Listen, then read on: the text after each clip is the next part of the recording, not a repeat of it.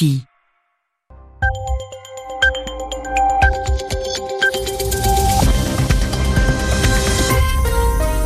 est 21h ici à Paris, une heure de moins en temps universel.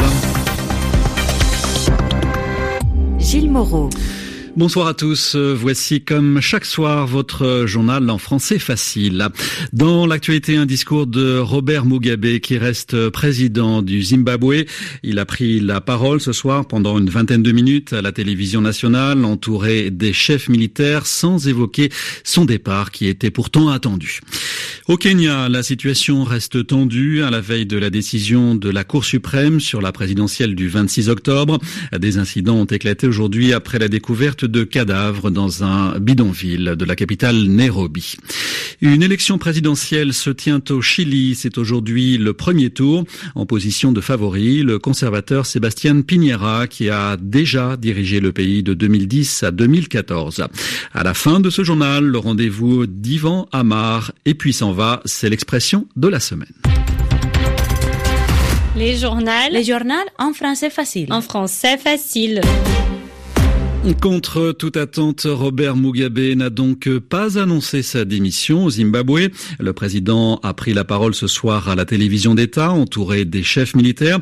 Tout en jugeant leurs préoccupations légitimes, il a estimé que l'intervention de l'armée qu'il a placée cette semaine en résidence surveillée n'avait pas remis en cause son autorité en tant que chef de l'État. Robert Mugabe refuse de céder, malgré la décision prise ce dimanche par le parti au pouvoir de le démettre de ses fonctions. Valentine Rioux, vous êtes en direct d'Harare, la capitale, dans un bar de la ville où tout le monde était à l'écoute, bien sûr. Oui, exactement. Tout le monde écoutait et tout le monde est très surpris. Les Zimbabwéens que j'ai pu rencontrer ici s'attendaient vraiment à un départ de Robert Mugabe. D'ailleurs, ils continuent hein, à y croire. Euh, car on voit difficilement en fait comment euh, le président euh, pourrait rester malgré son discours lors duquel il n'a absolument pas évoqué une démission prochaine. en fait, aujourd'hui, le parti présidentiel, la ZANU-PF, s'est réuni. Ils ont relevé Robert Mugabe de ses fonctions de président du parti. Ils ont nommé un président par intérim du parti. Il s'agit du vice-président Emerson Mnangagwa. Ils ont aussi demandé à Robert Mugabe de démissionner d'ici demain midi.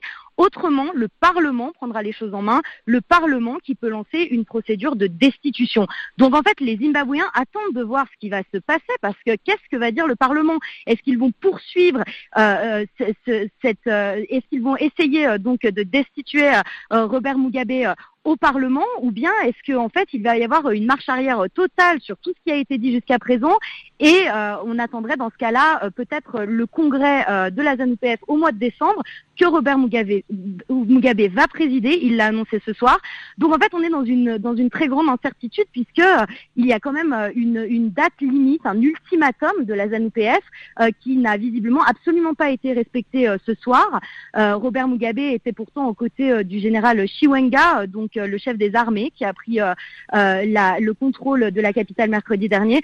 Donc en fait on est dans, la surprise, un peu la stupéfaction, mais aussi euh, euh, le questionnement et, euh, toujours du côté des Zimbabwéens, l'espoir qu'il y ait encore une solution dans les jours qui viennent. Merci Valentine, Valentine Rioux en direct d'Harare au Zimbabwe. situation toujours tendue au Kenya à la veille d'une décision de justice décisive pour l'avenir du pays.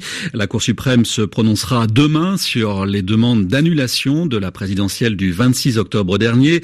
Des incidents ont éclaté aujourd'hui entre la police et des habitants de Nairobi en colère. Au moins quatre cadavres ont été découverts dans un bidonville de la capitale sans que l'on connaisse les raisons de leur décès, crime de droit commun ou bien violence politique. Au Chili, les électeurs ont encore un peu moins d'une heure jusqu'à 21h, temps universel, pour se rendre aux urnes. L'élection présidentielle concerne 14 millions d'électeurs appelés à départager 8 candidats.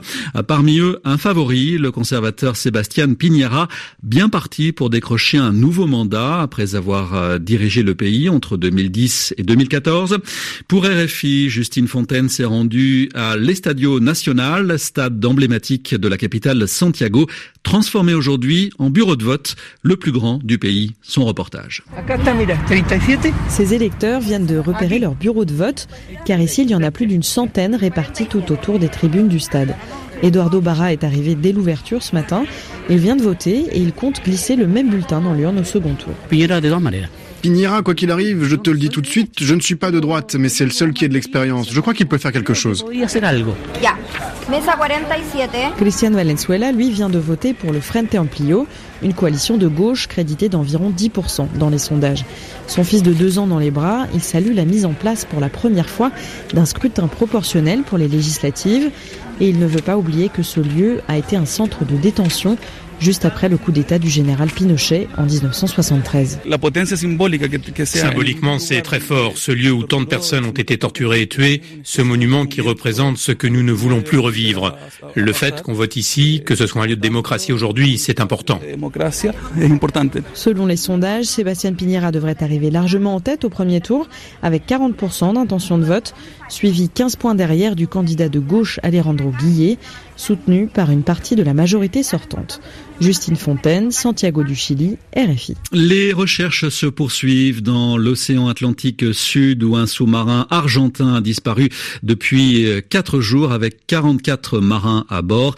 Aucune hypothèse n'est écartée, déclare la marine argentine qui a reçu samedi des appels de détresse attribués au sous-marin. Les recherches continuent malgré les mauvaises conditions météorologiques. Des pauvres invités à déjeuner au Vatican en cette première journée mondiale des pauvres. Euh, plusieurs centaines d'entre eux ont été conviés à partager un repas avec le pape François. Le reportage de notre correspondant au Vatican, Olivier Bonnel. Comme un bon père de famille, le souverain pontife salue les 1500 personnes qui vivent dans la précarité et qui sont venues de France, d'Espagne ou encore de Pologne. L'immense salle Paul VI, où d'ordinaire le pape tient ses audiences générales, s'est transformée ce dimanche en réfectoire géant où des tables rondes aux nappes blanches ont été dressées et où chacun se fait servir. Cette journée mondiale pour les pauvres, le pape François l'a souhaité il y a un an lorsqu'il a clos l'année de la miséricorde. Plutôt en célébrant la messe dans la basilique Saint-Pierre avec des milliers de personnes dans le besoin, le pape a appelé une nouvelle fois à dépasser l'indifférence. Dans la faiblesse des pauvres, il y a une force salvatrice, a-t-il expliqué. Et si aux yeux du monde, ils ont peu de valeur, ce sont eux qui nous ouvrent le chemin du ciel. Ils sont nos passeports pour le paradis. Serge, lui, est venu de Nantes pour partager cette journée avec le pape. Avec émotion, il a lu une lecture lors de la cérémonie. Moi, je crois à la lumière au bout du chemin de la vie qui est des fois très belle ou très dure. J'ai eu des galères, des choses où j'étais en précarité, en pauvreté. Faut jamais baisser les bras, on peut avoir des coups très durs, mais que les pauvres qui désespèrent pas et qui y croient toujours qu'on peut remonter, qu'on qu'on peut sortir de périodes terribles. 2500 pauvres ont eux aussi déjeuné dans des réfectoires de Rome, gérés par le Vatican ou les communautés catholiques de la ville. L'an prochain, ils partageront à leur tour leur repas avec le pape argentin. Olivier Bonnel, Rome, RFI.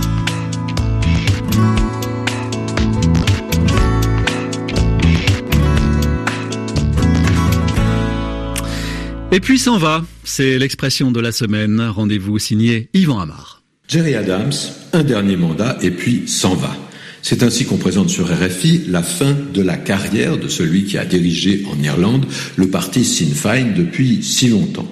Un dernier mandat et puis il prend sa retraite politique, un dernier mandat et puis il s'en va. Mais justement, on ne dit pas sur RFI et puis il s'en va, on dit et puis s'en va. Et ça, c'est une expression particulière. C'est la citation d'une vieille chanson enfantine qu'on transforme un petit peu. Hein. Ainsi font, font, font les petites marionnettes. Ainsi font, font, font trois petits tours et puis s'en vont.